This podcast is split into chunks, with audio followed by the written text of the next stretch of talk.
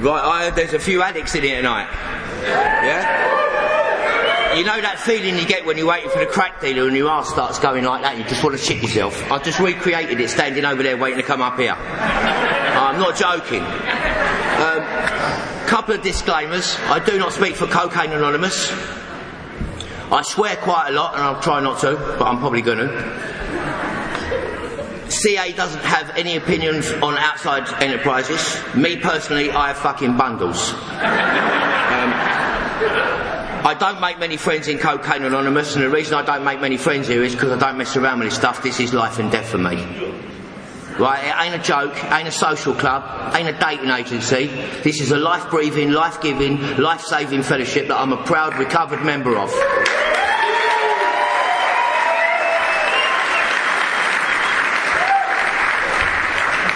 So let me introduce myself properly. My name's Richard E. from London. My home group is Thus We Grow on a Wednesday night in Richmond. You're all very welcome to come. Not only have I recovered as a direct result of taking the 12 steps in Cocaine Anonymous, but my friends, family, loved ones and acquaintances have also recovered from the madness and the chaos of my drinking and using. Um, not only are my family grateful to Cocaine Anonymous, but the police force and justice system in, in the UK are also very grateful to you.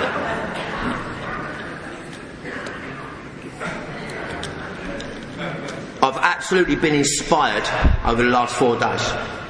And I want to explain that to you. It's not because it's organised, it's been organised in a fantastic way. It's not because the wonderful people that I've met. It's not because of the great speakers that I've heard. It's not because of the unity that I've seen. But it's because of this. I got up at five o'clock this morning because I don't sleep too well because of the time difference. In fact, I've had about seven hours in three days, so I could fall asleep at any point. So just wake me up.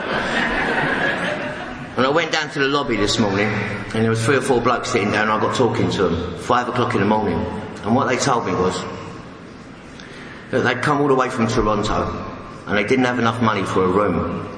So they were sleeping in the lobby, and they've been sleeping in the marathon meetings, and they've been sleeping wherever they can. And every now and again the security's been moving them on. So they've literally had two or three hours sleep a night.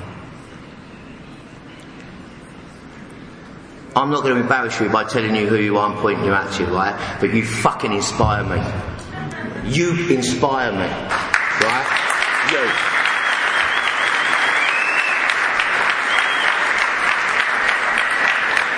You are the lifeblood of Cocaine Anonymous and you are the next generation of sponsors. We need you. You reminded me this morning about what it's like to go to any lengths. Fair play to you. Fair play to you. Now, I'd like to tell you about lorries full of cocaine and suitcases full of money, but that'd be a fucking lie. Right? Complete lie. I came to Cocaine Anonymous broken. I've spent nearly 19 years in and out, in and out, in and out. So I'm not somebody who came here and got it straight away and everything was hunky dory the next day. Not my story. When I was 14 years of age, I was bunking off of school.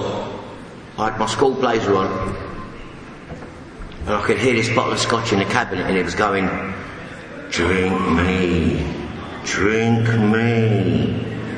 Now my mum and dad was out, so I got in this cabinet and I got this bottle of scotch and I went like that and it was horrible. My throat was on fire, my stomach was on fire, my head was going to explode and I thought I'm never touching that again. It happened. Didn't know it then, the phenomenon of craving just kicked right in. Now I've got my hand over my nose, I'm screwing up my face I'm doing that with a bottle of scotch. And then I had my second great thought that day, which was to steal my dad's three litre Granada on the drive and go and pick my mates up from school. So I'm driving down the school, I can't see over the steering wheel, I've got three cushions trying to hold me up over the steering wheel. I'm driving down the school like that, absolutely out of my nut. My three mates got in the car with the school blazers on, we got all the windows down, arms out the window, I'm doing that up the high street. And as I get to the top of my road, I've got the police behind me with a siren flashing. So I pulled up outside my house, I mounted the pavement. Now my three pals who would have stuck with me through thick and thin, jumped out of the car and went, see ya! And just legged it. So the police officer opened the car door I got the seatbelt caught round my leg and I fell on the floor. And he picked me up and he said, Is this your car, sir? In my school blazer, right? I said, Yeah. He said, what's your name? So I give him my dad's name. And he said, What's your date of birth? I said, the 7th of the 7th, 1936. He just looked at me and he said, That makes you fucking 64. Get in the back of the car. You see, I didn't realise it then, right? But that was going to be the pattern to my drinking and using for the rest of my life. I didn't know that. Because every time I pick up a drink or a drug, right, it don't end well. It really doesn't. I'd love to tell you that I had lots of fun out there. But that wouldn't be the truth either. You see, because what happened to me was that every time I picked up a drug or a drink, the prison sentences started. And for me, what happened was the sentences got more frequent and they got longer, and the time in between them got shorter, and they got longer, and the time in between them got shorter and shorter and shorter, and they got longer and longer and longer. Until in the end, I'm running around on the street with a gun. Now, at this point, my illness wants to pop up and manifest itself in my ego, and I want to tell you about armed robberies, Securicor vans, everybody in the floor. But that ain't the truth. It was robbing women's handbags at cash points. It was stealing from my family, from my friends, from my loved ones. My drug of choice is more more of what you got, then I'm going to fucking go and do my bit. You know that one? I don't have an off button. I've never said no thank you, what's in it, I don't want any, ever. Right? I, do you have a thing over here called poppers? I don't you have them over here, right? So I'm in a rave scene, right, with a mate of mine. And there's a girl standing next to me and she's going, and I said to my mate, what the fuck is that? That smells horrible. And he went, that's called poppers. And I went, right. He said, don't touch that. He said, it'll fucking a blow off. I said, no, it smells horrible. I'm not touching that. Kiss a bit of that, love. so I went, oh my god, my head's gonna fucking explode. What am I fucking doing? Oh, this is horrible. I wish I'd have fucking done that. Oh my god, I'm gonna fucking die. Kiss another guy, that love.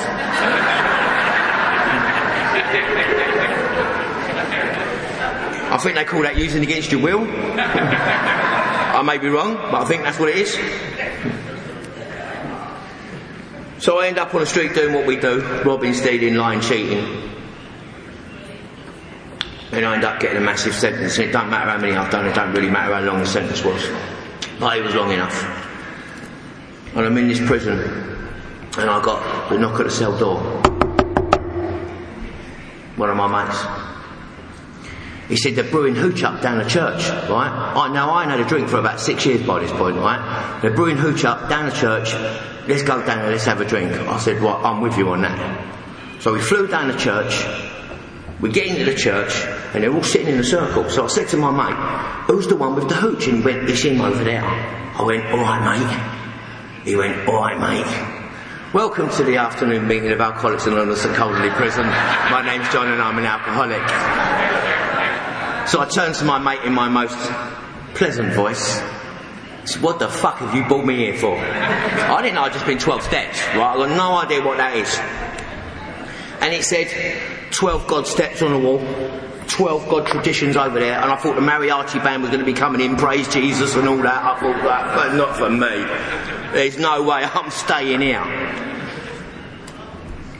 And the day that I was released, they opened the cell door and they took me down to the gate. And I swore blind with every fibre of my being that I was never going to touch another drink or a drug again. And if you'd have put a lie detector on me, it would have come back saying, I'm telling the truth. Because I meant it. With every fibre of my being, I meant it.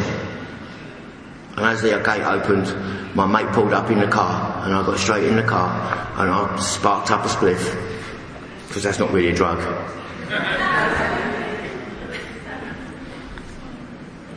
and then I cracked home can of Tennent's open. And then I got the crack pipe out.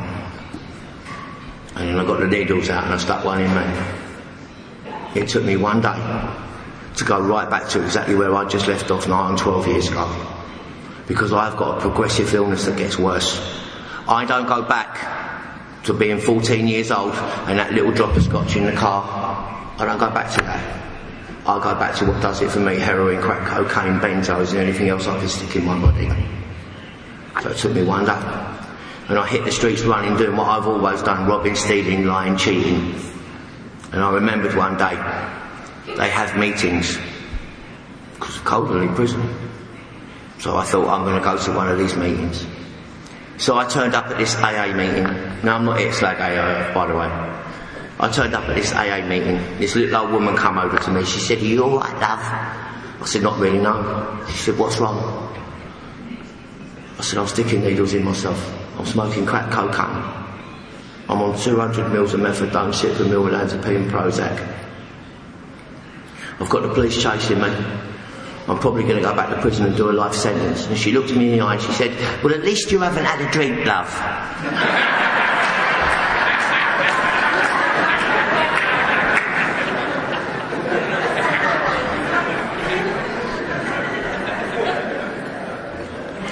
ain't funny. It ain't.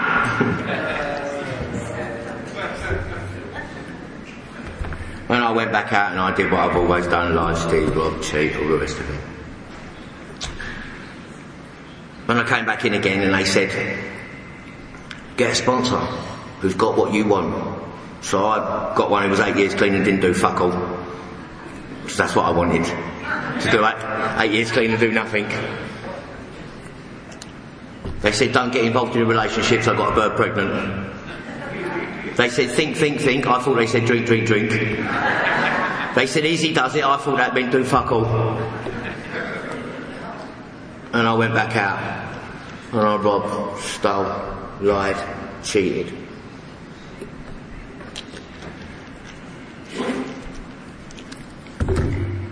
Until the day came that I sat on the couch in my front room and by this point, I'd had two heart attacks and I'd had a stroke. My eye had dropped, my lip had dropped, my whole left side had gone. I was seven and a half stone. It was jaundice yellow. And I was a shell of a man. I had a crack pipe in front of me. I had a bit of brown and I had a six inch carving knife. And I was going. I'm out. I'm done. Now this ain't a cry for help, right? I'm not going, I'm not going across. I'm going straight down.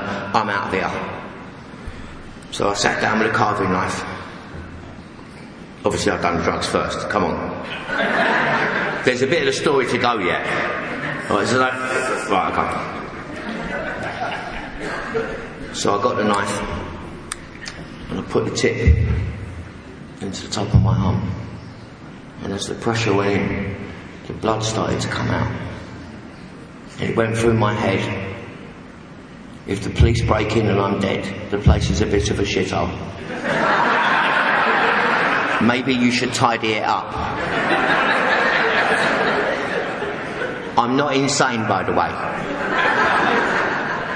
So I went round the house for an hour tidying up, doing the hoovering, doing the washing up. And I sat back down. Stop laughing, it's not funny, this is serious stuff.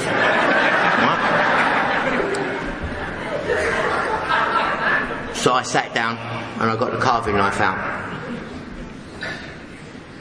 And I put it in my arm. And as the pressure went into my arm and the blood started to pump, it came into my head. Two police officers standing over me and one saying to the other, I'm afraid he's dead, Sarge. And the other one saying, I can see that constable, but look how tidy his flat is. All while I'm about to top myself. So I've imagined my body going down the mall, 21 gun salute either side, Army and Navy. The last post being played. Because I'm that important. I was telling the sponsee that, right? I said to him, this is what happened, right? And I said, no, 21 gun salute either side, and this is what I've seen. He just looked at me and said, was you in the army? no. I'm fucking insane, mate nuts. so I went into the meeting again. Bear in mind, I've got my eye down here, my lip down there. I'm dragging my left shoulder. And I walked in, and this woman, beautiful looking woman, walked up to me, and she said, this is what she said to me, right? You are stunning. Stop laughing, it ain't funny. I'm going to take you home tonight and I'm going to shag your brains out. That's what I heard her say. Will you stop laughing? This is serious shit going on here. What she actually says was, Are you new? Would you like a cup of tea? So a woman got up and crossed the floor to go and get a cup of tea. I'd already worked out how many kids we were having, where we were getting married next year. Woman went like that, I thought she went like that.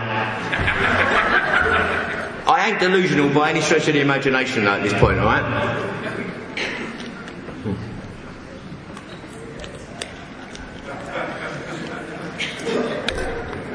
But I was just broken enough to maybe start listening. Now you see, by this point I've been in the rooms now nine years. And I was told, you see the old geezer with the big book? He's a step Nazi. He's a joy boy. He's a thumper. Stay away from him.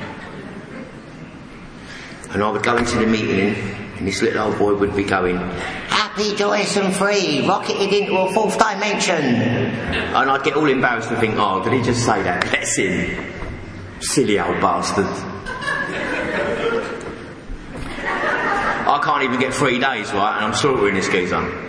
So I would say to newcomers when they come in, see the geezer with the big book, stay the fuck away from him. He's mad. And then I would go out, use, drink, smash myself to pieces, come back in, and he was still sitting there like this. Happy, joyous and free, and go, oh, blah, blah, blah, blah, blah, blah. Drop me out. And I go out and smash myself to pieces, and I come in. And this time I thought, I need to ask somebody like him. Now I've been to meetings for quite a while by this point, right? So I know when you can talk a good program. I'll give an example of it. Right? I'm in a meeting, it's one of them meetings where you've got to raise your hands. I hate them meetings because they always seem to pick someone else. Or is that just me? It's probably just me. And when I'm in this meeting and there's an old boy in there, he must be 38 years sober, right? And he never says a word. Ever. And all of a sudden at the back of the meeting he went, and the whole meeting stopped and looked at him. And he went, Tom. He said, hello. Tom, alcoholic. Did you know that I is in the word endless and we is in the word well? Thank you very much. And I went, wow, wow, wisdom. I'm in the meeting the next night, right? Julie, alcoholic. Did you know that I is in the word illness and we's in the word, oh Julie, wow because it's really easy to repeat what you heard last night in the meeting. I was told when I got here, right, watch what people do, not what they say. Thank God. So I followed this geezer to his own group. Now, when I got to his own group, he's outside the meeting and he's got his phone out, right, talking to newcomers, and I thought, that's a blag. I've seen that. You know, the ones who want to make themselves look good in front of the rest of the group. Oh, yeah, I'm just taking a newcomer's number. So I thought, oh, I ain't having that. So I grabbed the newcomer and I said, does he call you? He said, call me, he drives me fucking crazy, the geezer. You know, stop calling. I spoke to a few other newcomers, they went, oh, don't talk to me about him. He's ringing me at three in the morning asking me what I'm doing. I thought, this geezer's doing what he says he does. And I went into the meeting, and there was his sponsor, his sponsor, his sponsor, and his sponsor. Up to 46 years at the time. They was all dressed becomingly. They was putting the chairs out. They was putting the ashtrays out in them days because you could smoke in them days. And I thought, well, I want some of this. I really want some of this. I can't live with what I've got anymore. And I said to this geezer, will you sponsor me? He just looked me up and down and he said, are you willing to go to any lengths, Richard? Because he knew me by this. And I said, I will run round Kingston town naked with a red fucking dicky bow on if, if that's what you want me to do. Please don't ask me to do that though. Because there's conditions going on here, alright? I'm broken, but not that fucking broken.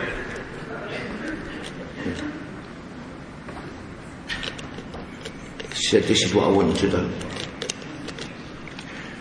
Every morning you're going to get on your knees and you're going to invite a God into your life of your own understanding. I went, whoa, whoa, whoa, whoa, whoa. Did you just say God? He went, yeah. Have you had God in your life every day so far? I said, no. He said, how's it fucking going? no. Not that great. He said, well, you need one then. He said, you got a problem with God? I said, well, yeah, sort of. I've never been to church and I've done any of that stuff. He said, Do you believe I believe? I said, I believe you believe, yes. He said, OK, ask Billy's God every morning to keep you clean and sober. At the end of the night, it's only right you get down on your knees and thank Billy's God for keeping you clean and sober. I said, OK. Well, when I went and done that, that was mad. Right? You know that one where it's my first day of praying, right? Never done it before. So obviously I'm shutting the curtains, right? I might have a few mates in the cupboard as well. Because I'm embarrassed to get on my knees and invite a power greater than myself into my life. But what I'm not embarrassed of is going into an off licence or a shop and jumping over the counter with a ball peen hammer and smashing you over the head to get money out your till because I smoke and smoke more crack. But yet indoors, I'm embarrassed. So he said, what I want you to do is I want you to write 10 things down every morning that you're grateful for. And I looked at him and went, are you fucking kidding? What am I grateful for? And he went, well look at it this way. Did you know that some third world countries they get up every morning and walk three miles to go and get a bucket, bucket of stagnant water. Do you know 30% of the world's population are going to go to bed under the stars tonight and got a roof over their head? 40% of the world's population have got no electric, no gas, no running water. You've got all of that, you selfish prick. Oh, selfish? That's a bit strong, isn't it? he obviously don't know who I think I am. So let me tell you this, Richard. Grateful addicts and grateful alcoholics never pick up. Period. Never. So that's what I want from you every morning. I want you to pick the phone up every morning at 7 o'clock on the dot because I've got 30 other sponsees and I ain't got time to fucking babysit you. You will be on the phone with me at 7 o'clock every morning. So 7 o'clock every morning, I ain't got a phone because my, do you have, do you have cash converters here? Right, because like, my, my phone is, we call it crack converters in London my phone's in crack converters again. So I've got to go down, walking down the phone box half a mile every morning, 7 o'clock to pick the phone up, right? A week later, he ain't picked the phone up once. I'm a little bit put out by it to say the fucking least. So I get to the meeting, right, home group, and he's standing there chatting to a few people, and I'm pushing people out the way. Because I've got to get to him he's getting it, right? Getting it. See you you ain't picked the phone up once. He went, What did I say to you? I said, You said, ring me at seven o'clock every morning on the dot. He said, Yeah, I didn't say I was going to pick it up, did I?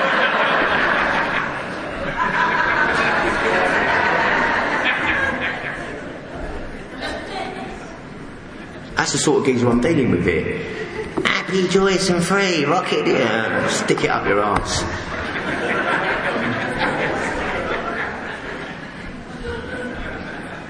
He said, You're going to have a home group, right? And the only two ways you're not going to show up is one, if you're on holiday, and two, if you're dead. And if you're dead, I want a letter from the coroner.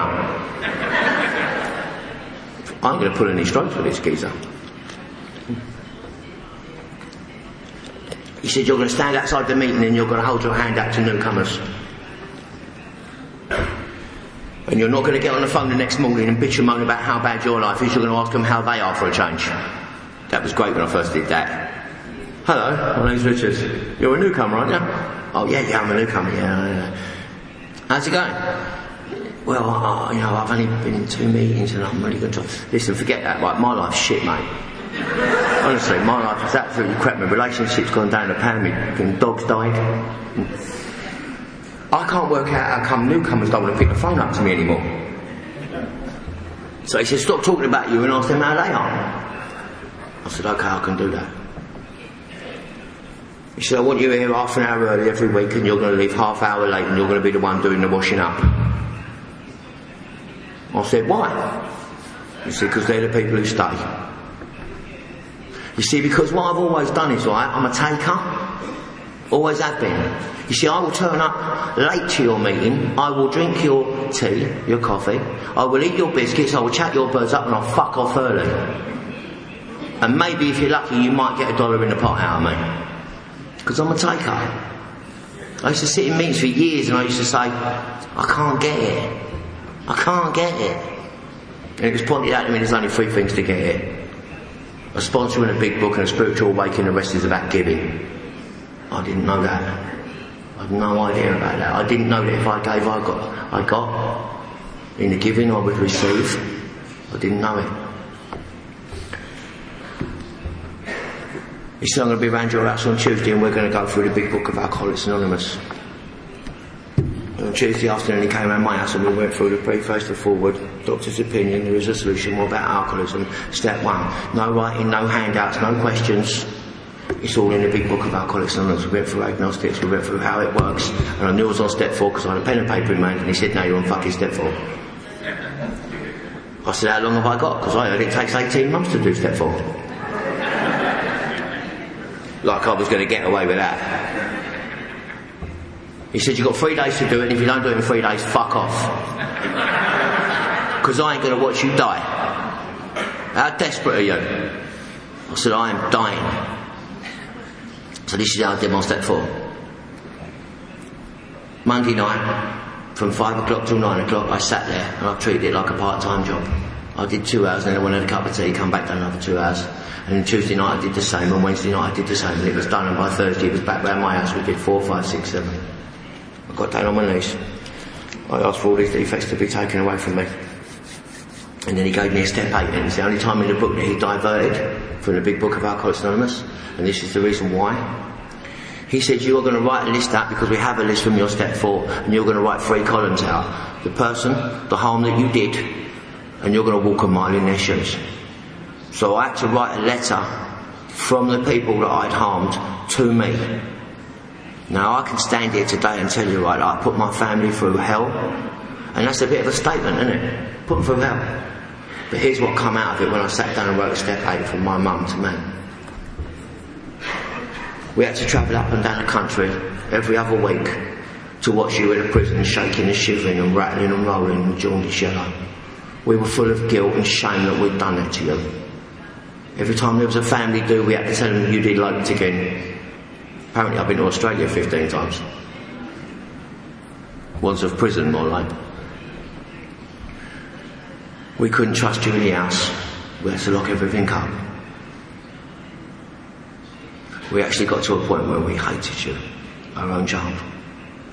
We had to take the keys off of you so that you couldn't get into our house. You stole our peace of mind, you stole our security, and you stole our relationship with our son and I wrote that out. And what happened for me was what this program promises. Change. Because at that point, I changed. Because I've only ever seen the damage that I've done from my eyes. I've never seen it from yours. And at that point I realised the damage that I'd done from other people's eyes. So when I went and made amends, a remorseful mumbling that I was sorry wouldn't fit the bill at all. I know why I was going to make amends and I went out and I went about it with a passion and an enthusiasm to put the rights, to get this put right, to clear up the wreckage of my past. It took me nine, nine years to be able to make financial amends. He came back by my house, maybe three or four days later, and we did 10, 11 and 12 and he said, get off your ass and go and give it to somebody else. Do not let me catch you in a meeting bitching and moaning. That's not what a meeting's for. Right? It's not. A meeting is for you to share the message of recovery. And then he asked me, what is the message you've been through the 12 steps? And I said, well, it's, a message of the 12 steps, isn't it? And, and it's like a message to work with newcomers. And he said, no, it's not. No, it's not. It's in the 12th step. It says, having had a spiritual awakening as a result of this step, we try to carry this message. Not your message, not my program, this message. That you've had a spiritual awakening as a result of the steps and you've lost the obsession to drinking, you never have to do it again, and more importantly, you're going to be happy while you're doing that. That's the message that you're going to carry from now on. And I set about it with a passion and enthusiasm that I'd never been able before to be able to muster. And I went round meetings like that with a big book smacking people over the head. I was like, yeah, I may have upset a few people along the way, I've got to admit. I was like a vampire. trying to suck the spiritual badness out of them. Literally. Nobody ever had anything to do with me whatsoever. I think I got one up to step three. And then he sodded off and got a better sponsor. Because I was a bit too militant, apparently. and then I met a fella in a meeting, and he was pretty broken. And he was living in a, in a flat with his missus and his kid. But they'd left. And he ended up sitting in one corner of the flat in literally a two, two foot space.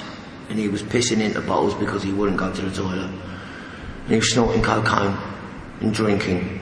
And he was dying. And he come up to me and he said, Will you sponsor me? I'm broken. And I said, absolutely, it'll be an honour and privilege. Are you willing to go to any lengths? And he said, Richard, I will do anything that you ask me to do. Anything. Within three months, he'd gone through the 12 steps, the concepts, the traditions. And he invited me out on a picnic because his missus and his little girl had come back into his life. Now, his little girl was about eight years old, right? She knew I did something with daddy, but she weren't sure what. So I went for this picnic with him and his wife, and his little girl was about eight years old. And she said to me, while was sitting there, Can you take me through the park to see the deer? I said, Absolutely, come on. And I got her by the hand, and we started walking. And all of a sudden, she got a little case out. And I said, What you got there? She said, This is a Duffy CD. And I went, Right. She said, Thank you for giving me my daddy back. And gave it to me. That's the buzz that I've wanted all my life. All my life. You know that hole in the soul that we have? It's program shaped. That buzz that I got from that little girl wasn't there next week. It wasn't there a month later. It wasn't there a year later. It's now there 11 years later. And I still remember that little girl giving me that. Before I turned up in recovery, my dad rang me one day and he said, Richard, your mum's in intensive care in hospital and she's dying. I've been up here for the last five days and I haven't slept and she's in a room hooked up to a machine uh, and she's on her last legs. He said, but I can't, I can't stay anymore. He said, I need to go home and sleep and I need you to be here. I said, don't worry, Dad, I'll be there. So I stole a car.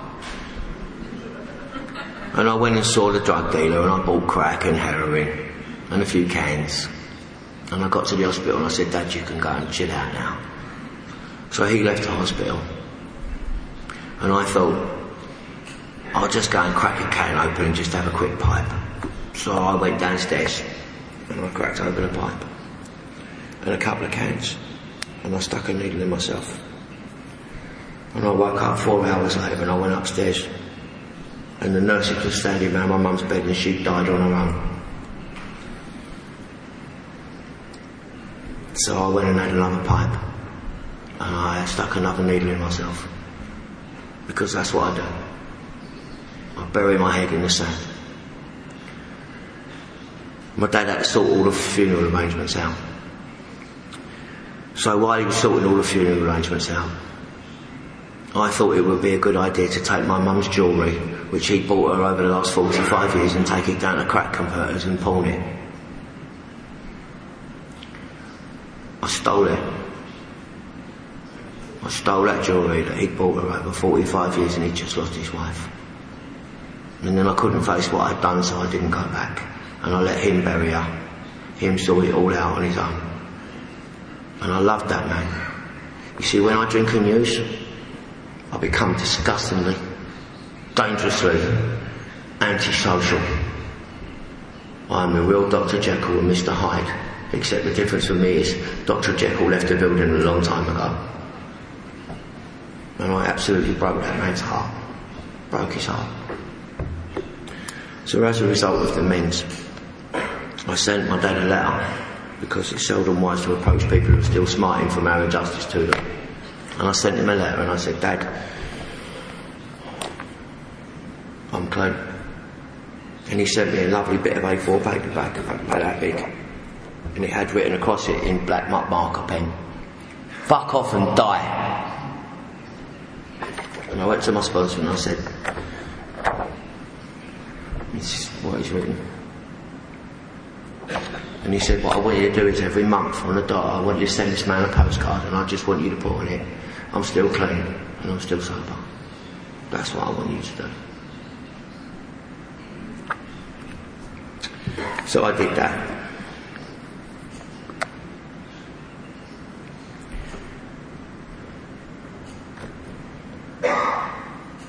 Five years later, I got a call from the hospital saying his dad's in hospital and he's dying. And we need you up here now. So I went up to the hospital after not seeing him for five years. And when I got there, he didn't recognise me. And I hardly recognised him because he'd put so much weight on for all the drugs that he was taking and he'd bloated. And I sat down by his bed and I said, hello, Dad. And he looked at me and he said, you're Richard's mate, aren't you? When you see him, tell him he's a no good shit cunt and I don't want him anywhere near me. He thought I was a friend. Didn't recognise me. So I went out into the hallway and his mate came out and his mate said to me, listen, he didn't recognise you, bitch. You've put on a lot of weight, you're a different person now. But I'll go and tell him who you are. Now my dad was proper old school. So his mate came out into the hallway and he said, Richard, he wants to talk to you. So I went into the hospital room and I sat down. And I went, Dad, it's me. He said, I can see that. You still got that drill you borrowed off me five years ago?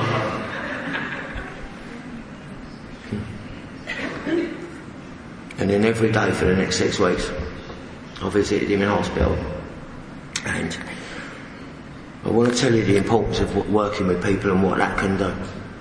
So I'm in the hospital, right, and me and my dad have always agreed that if it ever comes to the point where someone's got to wipe our ass for us, right, we want out. Out. And he's sitting in the hospital, he's still got his faculties, but he's, both his arms are not working, both his legs are not working, and he sat there and he said to me, Richard, I want you to kill me. I went, well, Dad, not really. Is that what you're asking me to do? He said, you promised me that if I ever got to this point, you would put a pillow over my head and you would kill me. And he was right. I, that's what I'd agreed to do. So I moved him forward and I took the pillow and I stood there and I plucked it up. And I said, are you sure this is what you want? And he said, Richard, I just want to die. Please, let me die. And I got the pillow. And as I leaned over to put it over his face, the. I went, hello.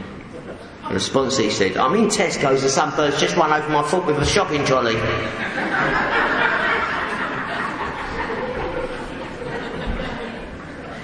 Hold on, Dad. This better be fucking good. You better have done some inventory and columns round this, mate. Because I'm writing a bit of something here. what are you up to? Don't ask. What's going on?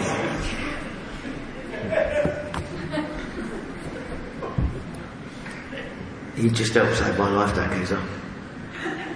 And I looked at my dad after I come off the phone and I said, Dad, let's have some more tests done.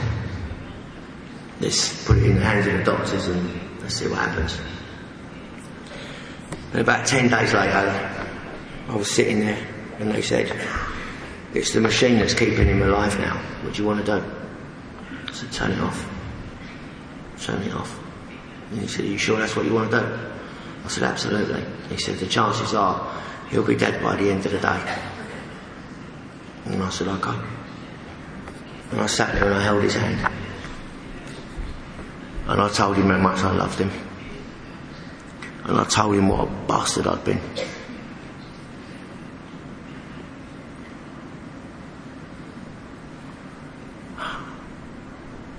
It broke my heart.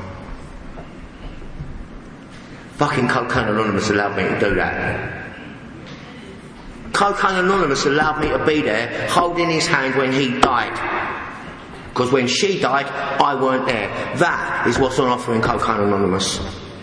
That. The ability to be there when I need to be.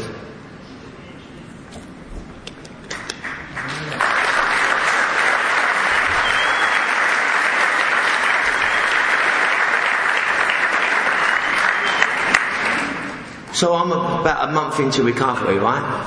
And they keep talking about this God thing. And I was like, oh, I'm still not sure about the God thing. I'm praying in the morning, praying at night, but I'm still not sure about it. So I thought the best thing I could do, right, was go around all the churches and see if I could find God. So I'm in a born again Christian church, right, and they've got the guitars out and they're doing all that and tambourines are going and now I'm in the back of, uh, of this like church, right, and, and I'm clucking off of benzos at the time, so I'm doing this. They're obviously all thinking he's getting really into it, man.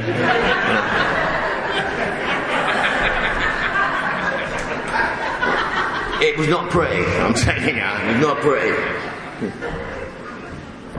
So I'm going around all these churches. I've gone to this Catholic one, this Protestant one, this Christian one, born again Christians and Papists and you name it. And on Palm Sunday, I walk into a Catholic church. I didn't know it was Palm Sunday, it just happened to be Palm Sunday. And they're all dressed up, and there's about 200 people going into this church. And down the front, there's a geezer with a big pointy hat on, and the staff. I mean, it must have been important.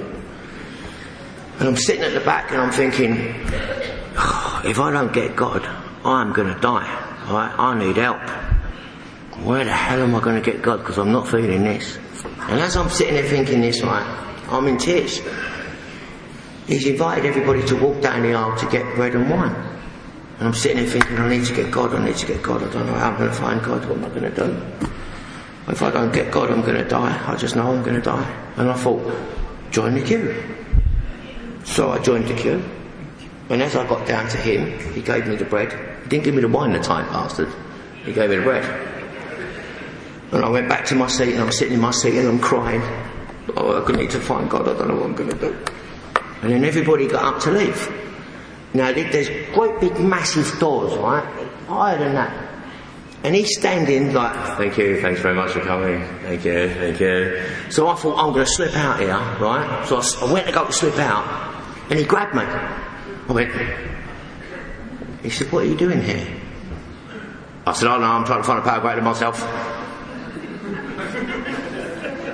I don't know. And he said, you do realise you might not find him here, don't you? And let me go. I'm walking down the road. I thought, if I can't find God in the Catholic Church on Palm Sunday, I am fucked. I am fucked.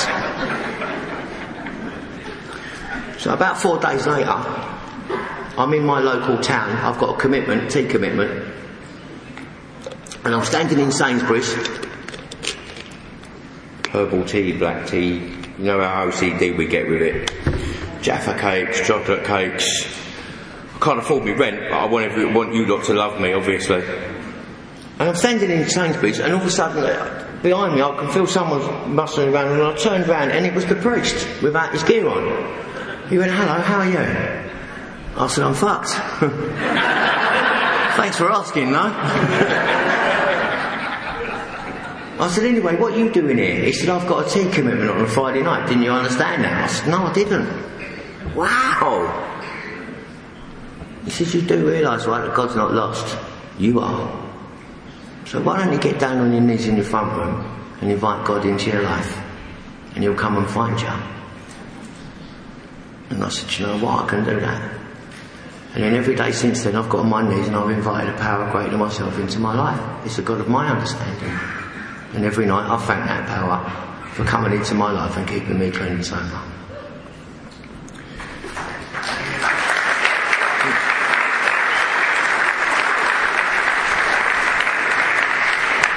So I'm about five years now. And I'm in a meeting, and I've done the share. And a bloke's come up to me and he's got a black plastic bag. And he said to me, um, I don't know who you are, but I've heard about you. And um, I'm ready to do the deal and, and, I need your help.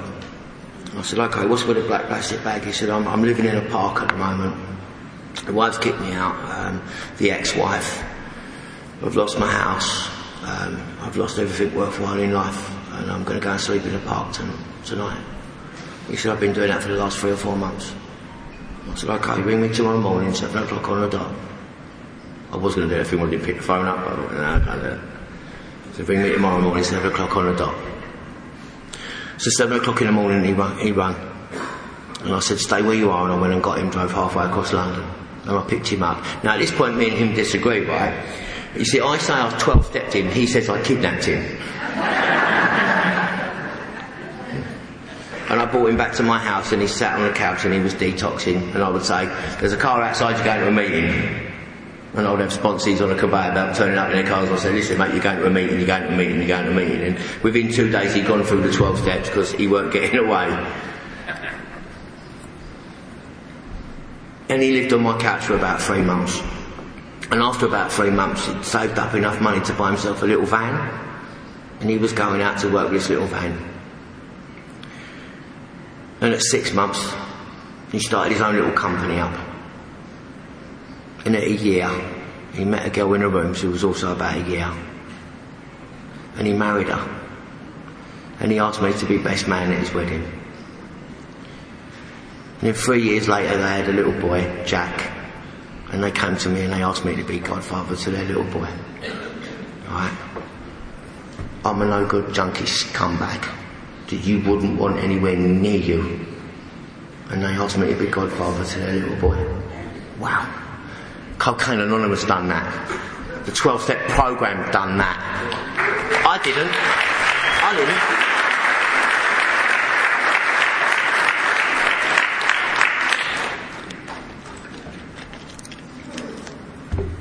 So what happened with the priest?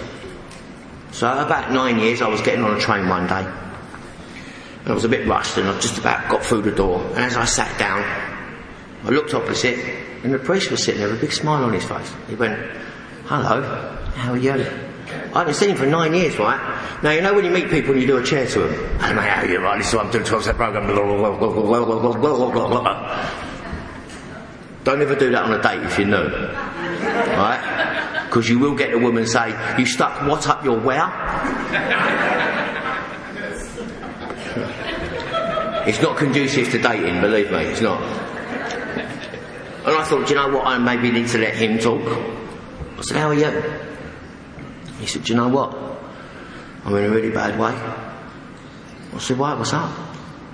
He said, All the stuff I've been doing at church with my congregation the community stuff has taken over the work that I did with alcoholics and addicts. And that's become more important to me, and as a direct result of that, I'm in trouble. I really am in trouble. And I said, Well, so you're not stuck in the middle of a triangle, circle and a triangle then doing the unity service and recovery? He said, Well, I go to a few meetings, but don't really do the rest of it.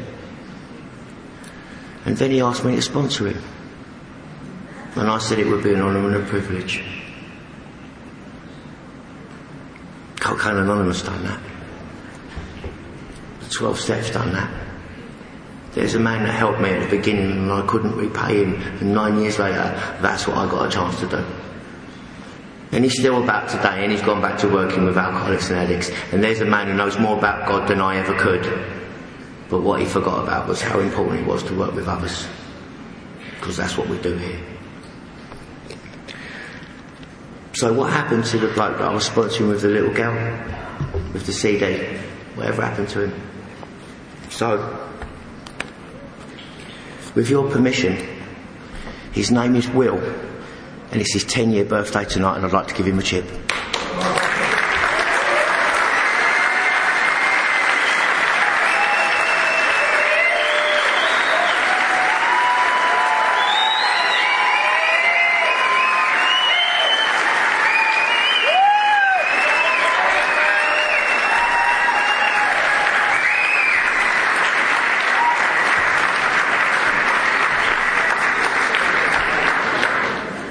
Cocaine Anonymous done that. The 12 step program done that.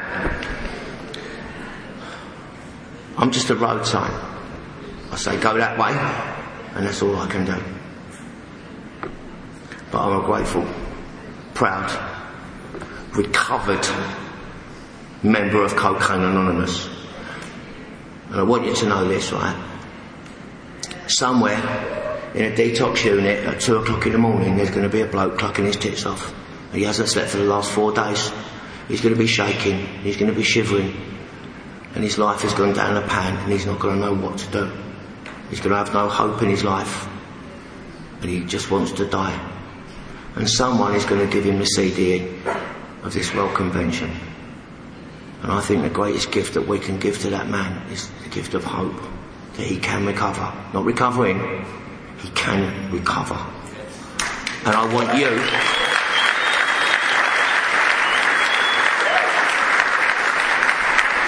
I would like you to help me show him that he's not alone at three o'clock in the morning in that detox. Let's say hello to him, mate.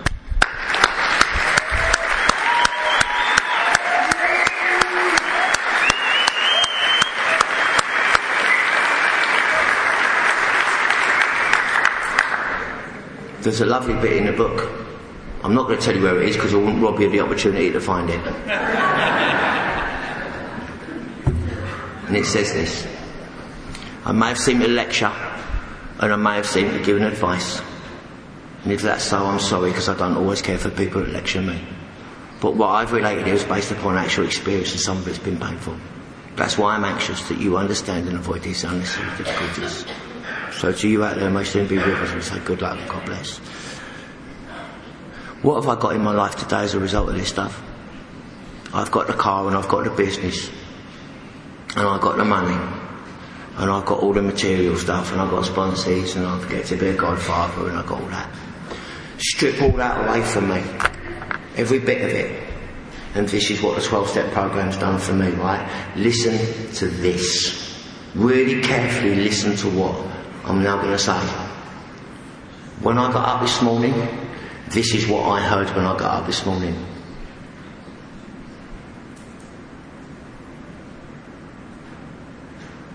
Fucking wicked, isn't it? Hey? Isn't that wicked? This is what it used to be like, right? Any methadone anywhere? Any pills anywhere? I know, I might, I might have a bit of methadone in the cupboard, and I think I'll got I think I've done it when I got out of the piss at 2 o'clock this morning. And I've got a few Valium in the cupboard. I saw I done them yesterday. I'll go and see Tia. Shit, I'll take Tia a tenner. I'll go back and see the old man. Shit, he's got the door. He won't even fucking let me in. Maybe I can get a tenner from somewhere else. No one to give me a tip. I'm never going to fucking get up. I ain't even got out of bed yet. If you're new, I want you to understand this. You will get a bit of grace. And your head will shut up. But don't believe the lie. The debating society ain't gone anywhere, it's just planning its next move. Right? That's all it's doing. If you're sitting in that detox and it's four o'clock in the morning and you're shaking and you're shivering and you can't see no way out, believe me, we can recover. Believe me, there's hope. Believe me, you're not on your own. Thank you for letting me share.